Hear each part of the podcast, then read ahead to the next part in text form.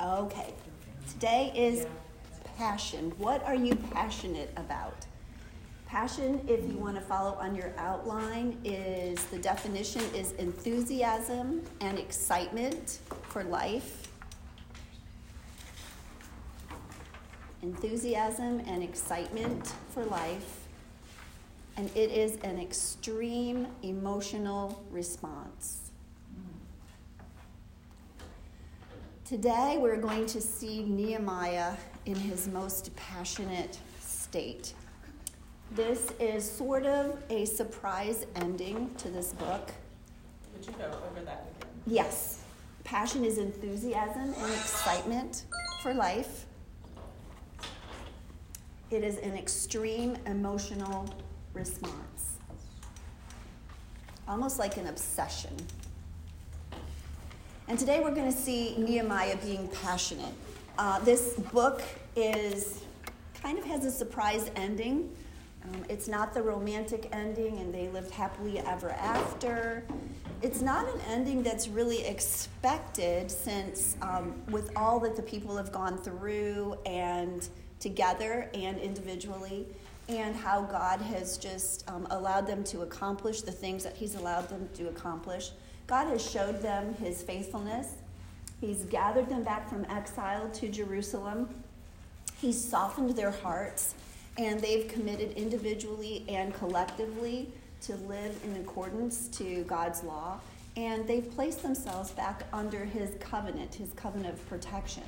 So, why do they then return in this chapter to their old self destructive patterns? Okay? So they had seen where their disobedience had led them. They had been living these past several years in the promise of the blessings. So, what caused them to backslide into this disobedience? And it's a question that we too uh, can ask ourselves. I think the answer to that question for the Israelites as well as for us is threefold.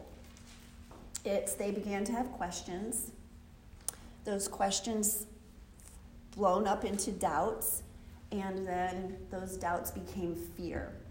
Um, when I was at the um, counseling center, when I was doing counseling in, at the addiction center, the treatment center, we would talk a lot about fear because the clients, the fear of the unknown, the fear of their families were going to re accept them back into their homes, just they had just burned all kinds of bridges.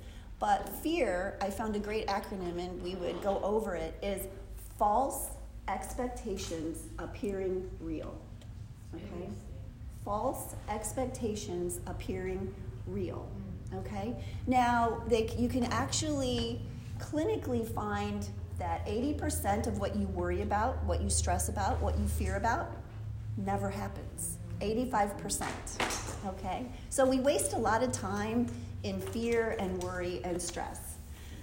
So I think that the questions, the doubts, and the fears um, turn us from the things of God and they turn us towards sin, and that just makes us have a lot of suffering. I want to get back to that at the end, so we're not going to we're not going to forget about that.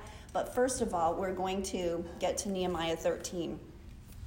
I want to go to verse 6 first because that's kind of the opening here, and then we're going to go back to the other verses. But verse 6, chapter 13. While this was taking place, I was not in Jerusalem. For in the 32nd year of Artaxerxes, king of Babylon, I went to the king, and after some time I asked leave of the king. So, according to this verse, we are fast forwarding this chapter by 12 years. Nehemiah tells us that he's back with the king. It's the same king as when he came the first time. So it's King Artaxerxes' 32nd year of reigning. If we go back to Nehemiah 1, when he first hears about the plight of Jerusalem and his nation, this beloved city, it's the king's 20th reign. So I'm not great with math. I think I've told you before that's why I married a CPA. But um, that would be 12 years, right? 30 minus 32 minus 20, so 12 years. So Nehemiah has been gone for 12 years. So to paint this picture that Nehemiah sees upon his return, we just have to review for one second chapter 10. If you remember chapter 10, that was uh, the, the lesson entitled um, The Cost of Obedience Count the Cost.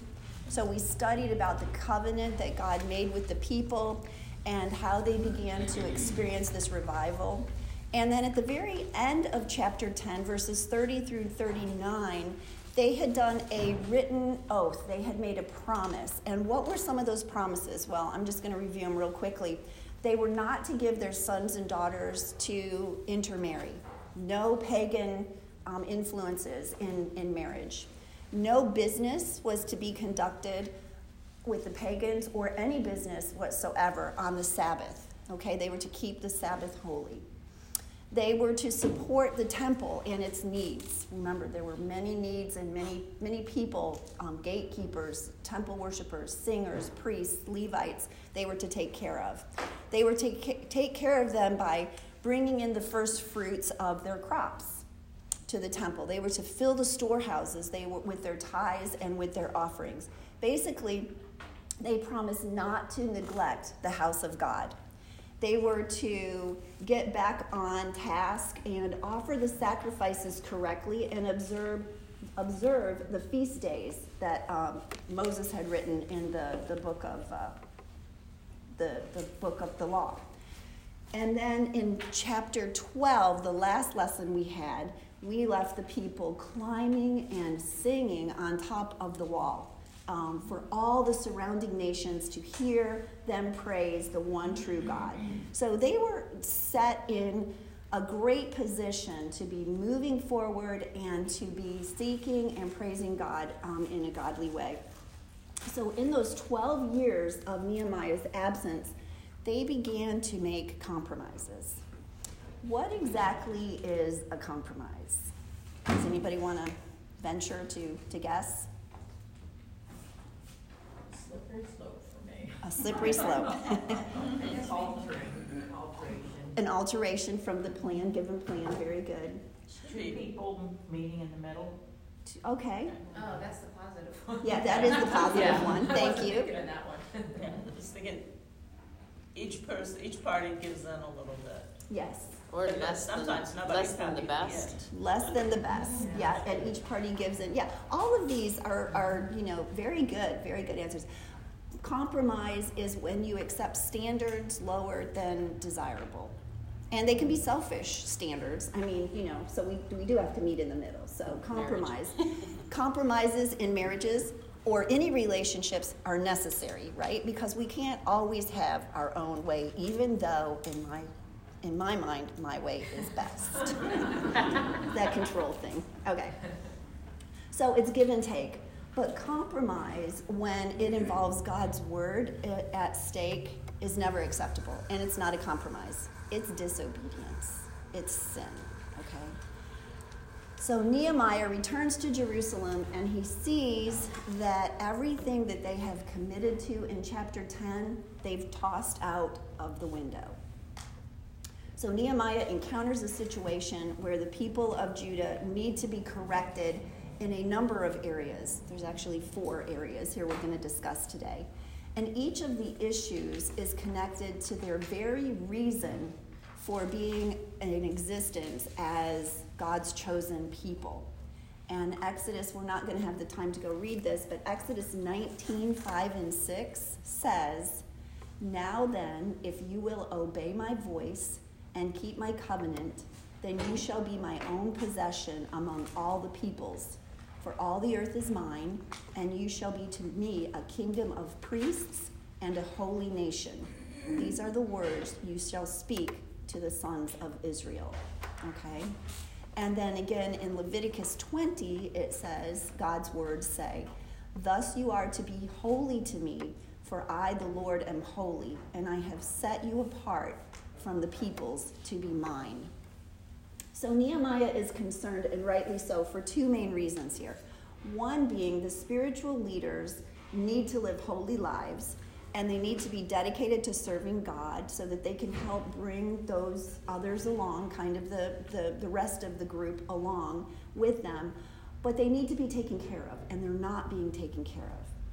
And the people, the second reason is the people are um, not rejecting sin and they're not providing the needs for the spiritual leaders so the spiritual leaders can do their jobs. So Nehemiah needs to correct them and help them get back on track, or else he sees them falling into the same destruction of their forefathers. And that's how they got to be in exile to begin with. You know, God isn't fooling around, and Nehemiah understands this. He knows how serious God is. God is serious in his promises, he is serious in his blessings, but he is just as serious in his discipline, okay? So, the first issue that Nehemiah needs to address is found in verses 1 through 3. So, let's go back to verses 1 through 3. On that day, they read from the book of Moses in the hearing of the people and in it was found written that no Ammonite or Moabite should ever enter the assembly of God, for they did not meet the people of Israel with bread and water, but hired Balaam against them to curse them.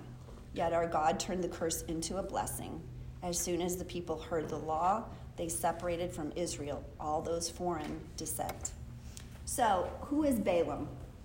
If you're interested, it's a really good um, backdrop to this go to Numbers 22 through 24 in your spare time and you can read about his story. Balaam is, he was a wicked prophet, okay? He is noteworthy um, because he is not a false prophet. He was a prophet. But Balaam did not obey God. He, God did give him some true prophecies to speak. However, Balaam's heart was not right with God and eventually he showed his true colors by betraying Israel and leading them astray. And one of the ways he did this was uh, Balak, uh, B A L A K, he was a king of Moab, um, had came and asked him if he would um, betray or curse the Israelite um, nation as they were just coming into the promised land. So that is in reference to what Nehemiah is talking about here. Um, so they were allowing foreigners into their circle and allowing them into their assemblies. And they were supposed to have kept themselves separate, especially the Ammonites and the Moabites. So, relationships with foreigners in the promised land had caused them to violate God's commands long, long ago when they were first entering into the promised land. And we have Paul telling us in the New Testament, 1 Corinthians, bad company corrupts good character. Mm-hmm. Okay? So think carefully about what is right and stop sinning. Those are Paul's words. Okay? So the first thing was they were allowing foreigners into the General Assembly. The second issue that Nehemiah has to deal with is found in verses 4 through 9. So let's read those together. Now, before this, Eliashib the priest, who was appointed over the chambers of the house of our God, and who was related to Tobiah. Anybody remember Tobiah? He was one of our One of the three. Very good. Prepared for Tobiah a large chamber where they had previously put the grain offering, the frankincense, the vessels, and the tithes of grain, wine, and oil, which were given by commandment to the Levites, singers, and gatekeepers, and the contributions for the priests. While this was taking place, I was not in Jerusalem. And then we have, for this 32nd year of Artaxerxes, king of Babylon, I went to the king. And after some time, I asked leave of the king. And I came to Jerusalem, and I then discovered the evil that Eliashib had done for Tobiah preparing for him a chamber in the courts of the house of God. Mm. And I was very angry. And I threw all the household furniture of Tobiah out of the chamber. Then I gave orders, and they cleansed the chambers, and I brought back there the vessel of the vessels of the house of God, and the grain offerings, and the frankincense. The frankincense is very important because it was part of the uh, purity ritual. So frankincense was considered um, when they burned the incense of frankincense, it was a purifying, um, purifying oil. So Elisha the priest, the high priest, has become related, probably through marriage, most likely, to Tobiah. Okay, and we all remember him, like we said. He was one of the uh, enemies that mocked the Israelites when they began building the wall. He was one of Nehemiah's uh, nemesis. He threatened actually to come and fight them and said that he would kill them. It was Tobiah, if you remember from a previous lesson, who actually hired the Israelite prophet who was living in Jerusalem to lie to Nehemiah and say, They're coming, they're coming to kill you, they're coming to kill you right now. Let's, I'm going to hide you in the temple. And of course, Nehemiah was not allowed to go into the temple because he was not from the, the priestly tribe. So um, Tobiah was the one that sent letters and just kind of kept things stirred up. Tobiah was the one in chapter 4 as they were building the, the walls who said, who compared the wall's strength to that of a fox walking across the wall. And then again, we saw in chapter 10, um, his words were renounced because all the people were on top of the wall. So, um, yeah, he's just not one of those, those good guys. Um, there are a few red flags here um, that Nehemiah sees. First, Elisha should not have had anything to do with this guy, whether he was related or not. For one, he's an Amorite, an Ammonite. He was a troublemaker when Nehemiah was in charge. And secondly, he should have never been allowed to be anywhere near the temple or the temple guard, um, grounds. But not only that, where they were storing Tobiah's stuff, they kind of made him like a little apartment there, um, maybe like a you know little, little getaway um, they had it, they had actually cleaned out a storeroom that they were supposed to be saving and, and collecting things for to take care of the priests. So the red flag for Nehemiah was why was the storeroom empty in the first place? You know, we need to take care of um, of our priests. So we read in verse ten. I also found out that the portions of the Levites had not been given to them so that the Levites and the singers who did the work had fled each to his own field. Okay? So the storeroom was empty because the people were no longer giving the assigned portions that they were required to give. And so, what this chain reaction was causing, what it was causing the temple workers and the gatekeepers and the singers, they needed to provide for their families. So, they fled the city and they went and they started working their own fields again so that they could survive because their survival was supposed to be um, put on to the rest of the nation. Okay? It's not hard to kind of, when you think about this, to imagine how maybe this came about. After Nehemiah left, Tobiah definitely seized his opportunity. Um, have you ever known somebody who is so charming and who is so like amicable that he just kind of weasels his way in. So, you know, I kind of picture, you know, Tobias maybe being this, you know, good looking, you know, strapping man, you know, who kind of like, you know, walks and talks with like a lot of confidence and, you know, just kind of maybe that narcissistic personality kind of thing.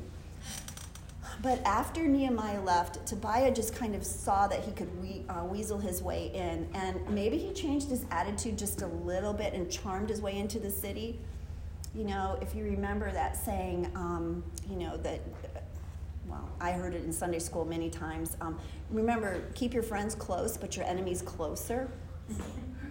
So Tobiah wanted to see things at an eye level and, you know, really study uh, the, these enemies.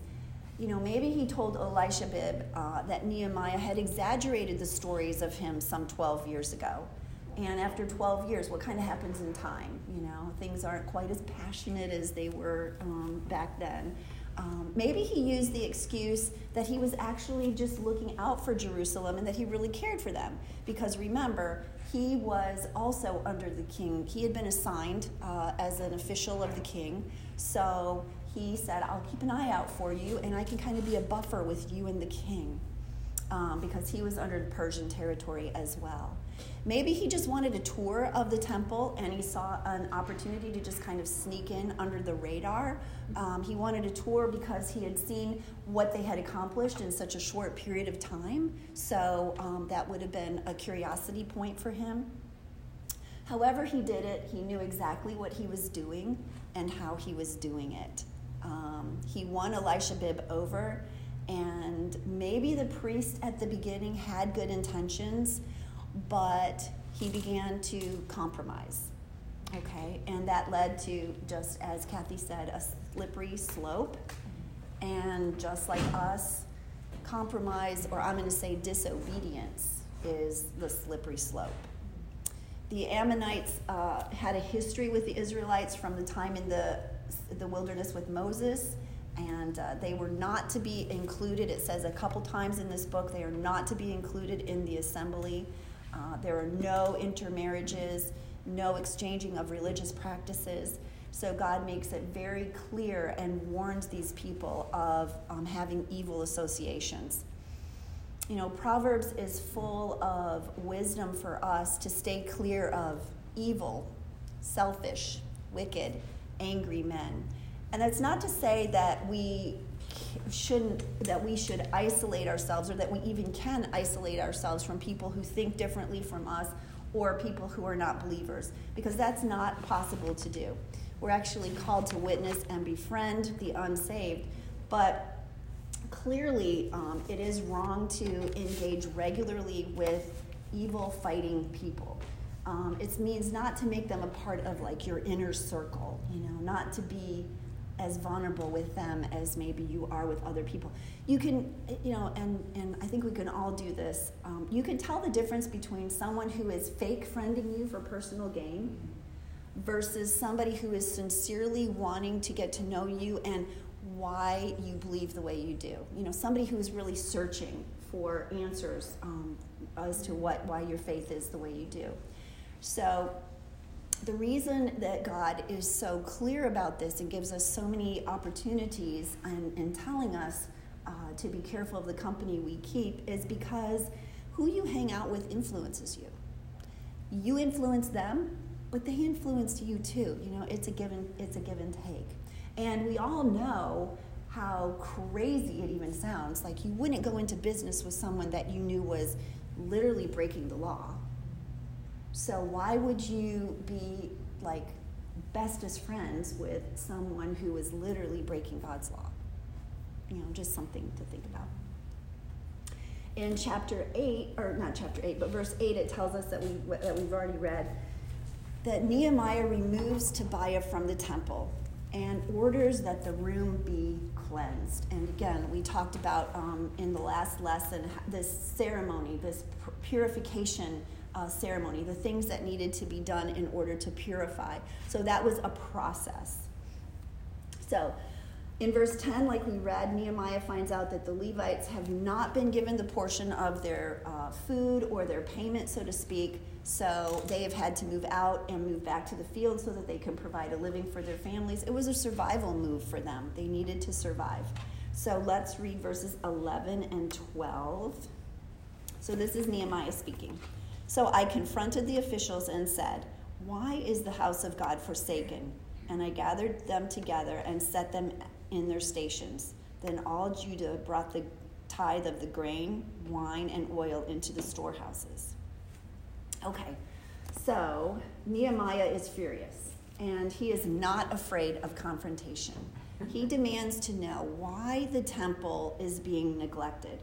And then he calls back the Levites and the singers and restores them to their proper place in the temple. And he says, These people are under your care, they're under your charge. You need to provide for them. And Nehemiah is kind of, you know, a big deal. So they listen when he speaks. And so they begin bringing their grain again, and they begin bringing their new wine and their olive oil back to the temple, and they begin refilling these storehouses. And then in verse 13, and as as and I appointed as treasurers over the storehouses Shelemiah the priest, Zadok the scribe, and Pedaiah of the Levites, and as their assistant Hanan, the son of Zaccur, son of Matana, for they were considered reliable, and their duty was to distribute to their brothers. So he assigned supervisors to honestly distribute these offerings to the temple workers. Now, these men, if we know anything about Nehemiah, we know he is thorough. So he has vetted these men thoroughly. They are men who have, you know, character traits that he is looking for. They are honest men, they are men of integrity, they are men of action, they are um, mighty men, they are mighty in their faith, they are um, you know warriors, so to speak, um, in in their uh, in their faith. So he would have definitely he knows how to delegate. We've learned that from the lesson of the dream team. He knows how to how to delegate. So he pulled these workers together, and these are the supervisors. He's he's kind of like cleaning house here and making new administration.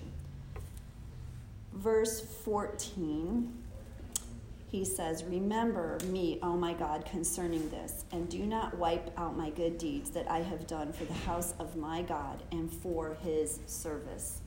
Again, we've, we've heard a couple of times where Nehemiah, it almost sounds like a self serving, kind of selfish prayer. But again, the commentaries remind us when he's saying, What I did was in accordance to your will. Now preserve it and protect me it's not a selfish prayer because he knew he was doing God's will to preserve the temple. Nehemiah was confident because and he could pray this because he knew he was worthy of his calling and he knew that this is what God had called him to do. He also knew that he needed protection because he couldn't just defend himself in this because he knew that most likely he was going to come up against opposition either from the surrounding nations, like it happened before, or even from within the, the city walls, like that had happened before as well. So then we have the third issue that Nehemiah has to deal with, and this is about the Sabbath. And this is a little bit, this is the bulk of the chapter here. So we are going to read together 15 through 22. In these, those days, I saw in Judah people treading wine presses on the Sabbath, and bringing in heaps of grain and loading them on donkeys, and also wine, grapes, figs, and all kinds of loads, which they brought into Jerusalem on the Sabbath. And I warned them on the day when they sold food. Okay, so they're, they're not respecting the Sabbath. The Tyrians also, who lived in the city, brought in fish and all kinds of goods and sold them on the Sabbath to the people of Judah in Jerusalem itself. Okay, so they're saying even within the city walls, this is happening. Then I confronted the nobles of Judah and said to them, What is this evil thing that you are doing, profaning the Sabbath day? Did not your fathers act in this way? And did not our God bring all this disaster on us, on in this city? Now you are bringing more wrath on Israel by profaning the Sabbath. So he's taking this very, very seriously. As soon as it began to grow dark at the gates of Jerusalem before the Sabbath, I commanded that the doors should be shut and gave orders that they should not be opened until after the Sabbath. And I stationed some of my servants at the gate that no load might be brought in on the Sabbath day. Then the merchants and sellers of all kinds of wares lodged outside Jerusalem once or twice. But I warned them and said to them, Why do you lodge outside the wall? If you do so again, I will lay hands on you. From that time on, they did not come on the Sabbath. He just has such a presence, such a commanding presence. Then I commanded the Levites that they should purify themselves and come and guard the gates to keep the Sabbath day holy. Remember this also in my favor, O God, and spare me according to the greatness of your steadfast love. Okay, so this third issue that Nehemiah has to deal with is the, the way the people were observing the Sabbath. The people were working on the Sabbath.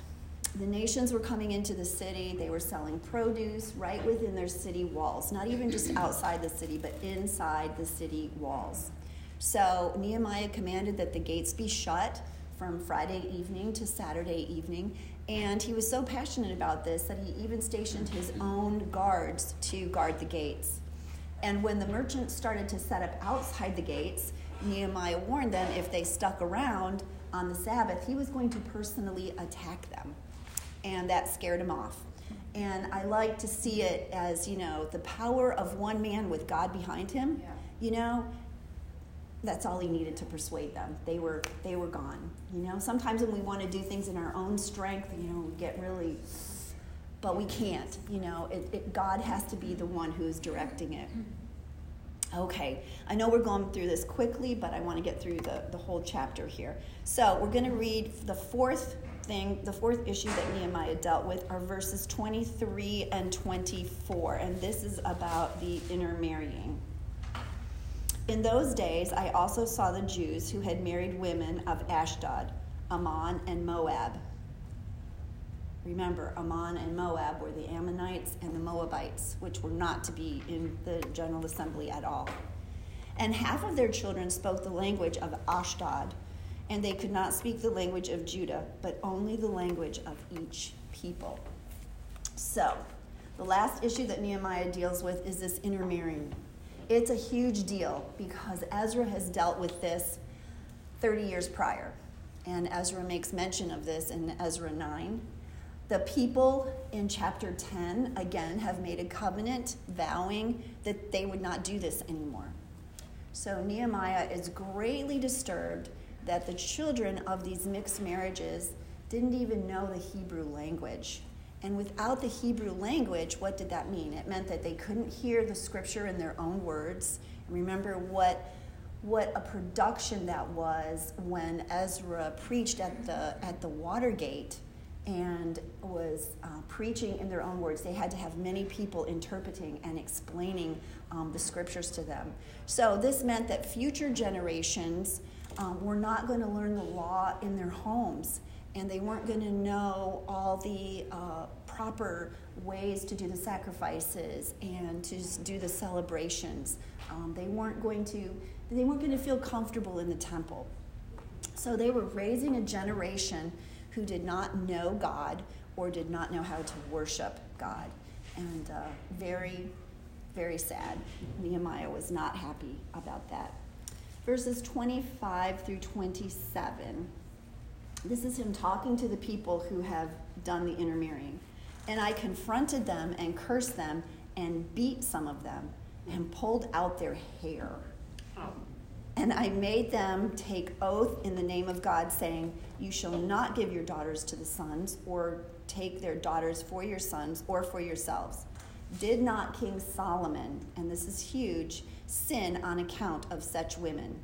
Among the many nations, there was no king like him. Remember, he was the wisest king, he was the greatest king. He built the temple that his father David had dreamed of building. And he was beloved by his God. God had a special hand on, on Solomon. And God made him king over all of Israel. This was before Israel was divided. Nevertheless, foreign women, oh, these foreign women, made him to sin. Shall we listen then to you and do all this great evil and act treacherously against our God by marrying foreign women? Okay, so Nehemiah's attack on these Jews who had intermarried these non Jews was very confrontational. It was direct, it was brutal. He called down curses, and even physically pulled out their hair. I can't even imagine a scene like this, but fast forward maybe 400, 430 years later, what's going to happen on the temple grounds? Who's going to get violent? Jesus, I was thinking that the whole time. A righteous anger. It's Nehemiah has a righteous anger. Yes. So, you know, you think like why was he why was he doing this? Well, it was this righteous anger that came out of him. So he was literally using everything he could to force this people that he loved and he had really given his life to um, serve. He made them swear, he made them take vows. He was so passionate about this because the main issue behind the Babylonian captivity in the first place was this disobedience and this intermarrying, this allowing um, those compromises of these pagan uh, religions to come into, into their, their faith practices. And Nehemiah just did not have the heart that this could happen again. So he actually brings up Solomon, who would have been, you know, the apple of their eye. I mean, he was a king, so well known. He was the wisest king. And God had his hand on him. And then he reminds them that his destruction and breakdown of the entire nation was due to loving these foreign women, okay? So how could knowing this past, how could you, you know, have history repeat itself by what you're doing? And a lot of times we can do it, we can justify it by saying, well, he had multiple wives. I only have one. You know, I mean, we can justify ourselves and make it look not as bad. But remember, any disobedience to God is disobedience, no matter. He doesn't have levels. We do, but to make ourselves feel good, but He doesn't. So verses 28 and 29, it kind of kind of sums this up here. It says, "And one of the sons of Jehodiah, the son of El- Isha, Eliashib, the high priest, so this is his son, was the son in law of Sanballat, the Horonite. Remember him? He's another one of our, our bullies from way back. Therefore, I chased him from me. Remember then, oh my God, because I have desecrated, because they have desecrated the priesthood and the covenant of the priesthood and the Levites. Okay, so he banished him. This Jehodiah, he banished. And it was a very drastic action against the most prominent spiritual leader. It was the grandson of the high priest, Eliashib. This young man had married the daughter of Sanballat, like we said, um, one of our earlier enemies. Sanballat, if you recall, was the governor of Samaria, and he was very much an arch rival of the Jews. And they kind of believed a kernel of truth um, of the law of Moses, but then they kind of deviated. So there was a kernel of truth in how they believed, but they were definitely um, arch rivals. And the marriage was particularly offensive because it had formed an alliance with Israel's enemy and it had compromised the purity of the high priesthood. So it was a very, very, um, it was a very blatant sin. And because of the grievous nature of this sin, Nehemiah banished this young man from the community and he prayed that God would deal with those who defiled the priesthood. Excuse me. Dramatic effort to preserve the holiness of this line of priests, okay? Because again, you know, this it's it's it's so important to the survival of this nation for their priests to be holy. In verses 30 and 31, thus I cleansed them from everything foreign, and I established the duties of the priests and Levites, each in his work. And I provided for the wood offering at appointed times and for the first fruits. Remember me, oh my God, for good. So he cleansed everything once again that was pagan and knew, Nehemiah knew that he had done everything he knew how to do to bring about the righteousness of the priesthood to save this tribe of the Levites. This is really, this is what I found interesting because Malachi is the last book of the Old Testament. Malachi and Nehemiah were contemporaries. So, this very well could have been, some of the commentaries say, very well could have been the last words uttered before the 400 years of silence. And we're going to talk about that in a second. There's 400 years of silence from the, old, the closing of the Old Testament to the opening of the New Testament when Jesus um, is, is prophesied and, and actually comes on the scene. And what I found interesting in this is when Nehemiah is saying this, his words, remember me, oh my God, for good again, he's Nehemiah is not being prideful. He's not requesting a prominent place in God's kingdom, but rather it's a plea for a man who is deeply conscious of the subtleties of sin and the pull that the world has um, on the people of God. He understands the insidiousness of the enemy and how the enemy uses subtleties to draw um, well, I'm going to say disobedience, but to draw us into compromise. So, more than anything else, Nehemiah longed to make a difference in the kingdom, not for his own glory, but for God's glory. Okay? Now, an interesting thing this is just a little fact that I found that I wanted to share. Doesn't really have anything to do with the lesson per se. The 400 years of silence is 14 generations. Okay? There were 14 generations from Abraham to King David, and there are 14 generations from David to the exile of Babylon.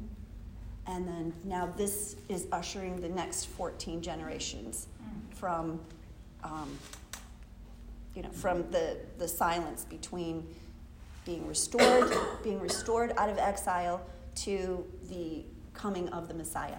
Think back. I mean, I trace some of my history, but I have not gone 14 generations back. Think about 14 years and how long of a, of a time that is for God to be silent. It's not that God wasn't there, and it's not that, you know, he necessarily wasn't working, um, but, and he, pres- he allowed people to come into the scene during that time to preserve the, his, his, his word, but 400 years is a long time to be silent. So, just a kind of a quick summary here, and then we're going to get to one more thing. The, the summary of the character traits that Nehemiah showed throughout this whole study um, he was a passionate man about prayer. He was a passionate man in his actions. He did everything that was purposeful. He was a passionate man about integrity. He was honest. He was passionately selfless, passionately focused, passionately motivated. He was a passionate encourager. He passionately was not afraid when he would come up against opposition. He was passionate. So, in closing, I just thought a good way to wrap this up, I'm just going to take maybe a couple minutes here, is remember at the beginning of the lesson, and I said that, you know, I think three things um, really lead to uh, our downfall in, if we are backsliding. And I said it was questions, doubts, and fear. And I just kind of want to put my two cents in here for a second. God is a big God, okay? He can handle our questions. If you tell me you have not questioned God about any particular circumstance in your life, I am going to not believe you. I won't call you a liar because my mama raised me better than that, but um, I, I will tell you that, that you are not being truthful. Uh, you may have been taught that it's not right to question God, but I'm going to beg you to kind of think with me for a second. Um, you know, in my counseling training, we were we learned to ask questions you ask questions for two reasons not only to get to know the client or the person that you're working with, but also to get them to learn about themselves. Because questions is how we process things, okay? I can tell you that God will never be upset if you have questions. Um, questions are okay. The Bible tells us that his thoughts are not our thoughts. David in the Psalm the Psalms has questions. He says, Why, O Lord, do you hide yourself in times of trouble? Why do you stand far off? The book of Job is full of questions. I think there's one chapter in particular that has 79 questions. Wow. And it's, you know, Job has questions about God on why he's allowing him to suffer. Habakkuk, you know, oh Lord, how long shall I cry for help and you will not hear?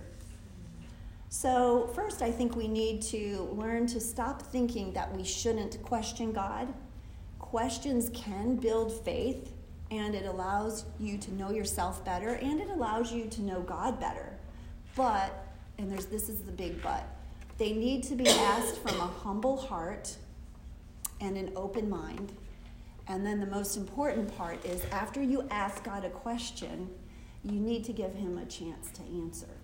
You need to, we need to learn to be still. Um, and that's why I love, I'm going to plug it one last time, people. That's why I love journaling so much. Okay, it gives me something that I can tangibly look at, and I write my questions in my journal. And then I can go back and quietly reflect on the answers that you know that God has given me. Um, I don't like the answers all the time. Okay, a sweet, sweet friend told me not long ago. She had a lot of questions, I'm not sure that God has even answered them yet. But she kept coming back to when she was asking God the questions, he kept coming back to her with the question Do you trust me?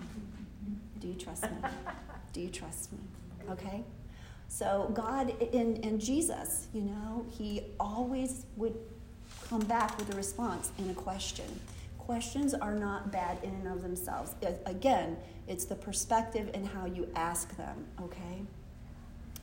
Yes. I just have John the Baptist, who we know is like cousins with Jesus, and he questioned. Mm-hmm. It says in Matthew 11, then John heard who was in prison about the deeds of Christ, he sent word by his disciples and said to them, Are you the one who is to come, or should we look for another? Mm-hmm. So he sent his little his boys to question, but who did he question? Jesus. He questioned Jesus, Jesus. and Jesus said, "Okay, well, just go tell him what's happening here." Yeah. And but it's it's interesting because we do think that that we should not be doubting that questions mean somehow we have less of a faith mm. when honestly right. Our faith should be deep. Yes. And and and God is hugely I, he's so far above us that it's to me it's oh as long as you're going David and Habakkuk all these great guys they were questioning the Lord. Yeah. They were saying this doesn't seem right in my little in my tiny little brain in my little tiny time frame that i'm assigned on this world this just doesn't seem right to me and god in his greatness and his glory will answer will ask you again like i like your friend saying well do you trust me because sometimes sort of like you know georgianne was a teacher you know so you have a teacher if you're a second grader and they ask you about imaginary numbers. Well, they have no idea what that means. No. Okay, so I, I mean, and that's kind of what our questions sometimes seem to God. Like I, I can't sit with you long enough to explain because right now you can count to 20 and you don't even know about negative numbers and positive numbers and all that kind of stuff. But that's the way god is with us. But a teacher a good teacher will never demean a person. No. Because Absolutely. they ask a question and they don't take it personally like, oh, like your number system is wrong, Georgia.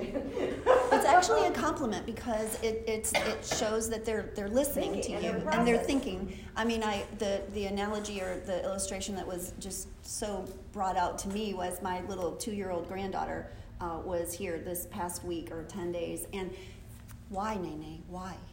Yeah. Why, Nene? Why? And you know, and it's like you know, sometimes you're like, I can't hear that word one more time. but you know, that's what we do to God. You know, why God? You know, why? You know, and and you can say it in a in a crude crude way. You know, like why? Or you can say, you know, why? You know, I really want to understand. I really yeah. do want to understand. So it's a it's a way of so don't be afraid to ask questions. I like it because it's a conversation. It's you're, a conversation, you're, exactly. You're trying to get to know him or yes. him know you know. It's, yes. It's it's good. It's it's, commu- it's yeah. communication. Absolutely. It builds intimacy. Absolutely. Yeah. It's seeking information. That's how I look at questions. Mm-hmm. And uh, Pastor Steven Furtick did a three-part series did you ask? and he, he mentioned uh, Genesis 3. And uh, when you start in, Jesus, or God asked questions. Then the Lord God called to Adam and said, Where are you? Mm-hmm. And then he goes, and he said, Who told you that you were naked? Have you eaten from the tree at which I commanded you that you should not eat? Right. Another question. Mm-hmm. And then down here, and the Lord God said to the woman, what is this that you have done? Yeah. So he, so he, asked, he asked questions. He was seeking knowledge. Yes. And when we ask questions of God, most of the time we're seeking knowledge. Right. We need to, under, we're trying to, like you said, in our tiny little brains, to understand yes. what is this all about. We're like that two-year-old who, yeah. you know, mm-hmm. to the to the big father. Deirdre. I, I had a question last time before in the study. Was did the King Nebuchadnezzar succeed Xerxes? Because there are two in between Nebuchadnezzar. And last time you were speaking about it, I didn't catch it in time just to place them. So Nebuchadnezzar, Nebuchadnezzar it could it very well could have been. I don't know the timeline, all of the kings, but I know Nebuchadnezzar was king. He is the one who who devoured Jerusalem and brought the exiles to Babylonia. He brought Daniel. Yes, yes, correct. Yes. So he was before Artaxerxes. But they, they're, yeah, they've all kind of renamed each other the same names, so it, it is confusing. The second thing is doubts. And doubts, again, they also have a negative connotation. But who's the most famous doubter in the Bible? Thomas. Doubting Thomas. Did Jesus get angry at Thomas when he doubted? No. What did he do? He showed Thomas exactly what he needed to see. He showed him the piercing of his side, he showed him the, the, the prints in his hands. So he does the same for us doubts are going to be a natural part of life. I mean, because we're we don't know how life ends. We don't know what's happening. So we all have doubts, and it, it's very destructive if we stuff them down and we deny them and we say that we don't have doubts. Um, because again, I believe if we deal with them correctly, it's a way that help us grow and it strengthens our faith. I think for me, when I'm experiencing doubts, um, one of the things that I love to do is call a trusted friend and just like, okay, help me, help me work through this. Remind me why this is stinking thinking. You know, um, another one of my recovery terms. Um, but also, I'm going to question you if you don't if you don't have that available to you, just talk out loud. You know, it's been proven that you know when you say words out loud. Um, you know, it's just a way we process things. So say it out loud and just kind of listen to it because when you speak it out loud, it kind of stops that tape going on in your head. You know, because we all we're all talking to ourselves constantly all the time. All the time. That tape is running. And it's just kind of a matter of stopping that and and listening to the right thing. Doubts for me make me really dig and study from all different perspectives. Okay? So don't be afraid to doubt. It again, none of these things are bad in and of themselves. It's just the way you go about um, processing them. And fear. Fear can change our reality. Okay? Fear can make us literally be anxious and change what we think is happening. Um, and, it's, and fear can be confusing because many times, numerous times in the Bible, it says, Fear not.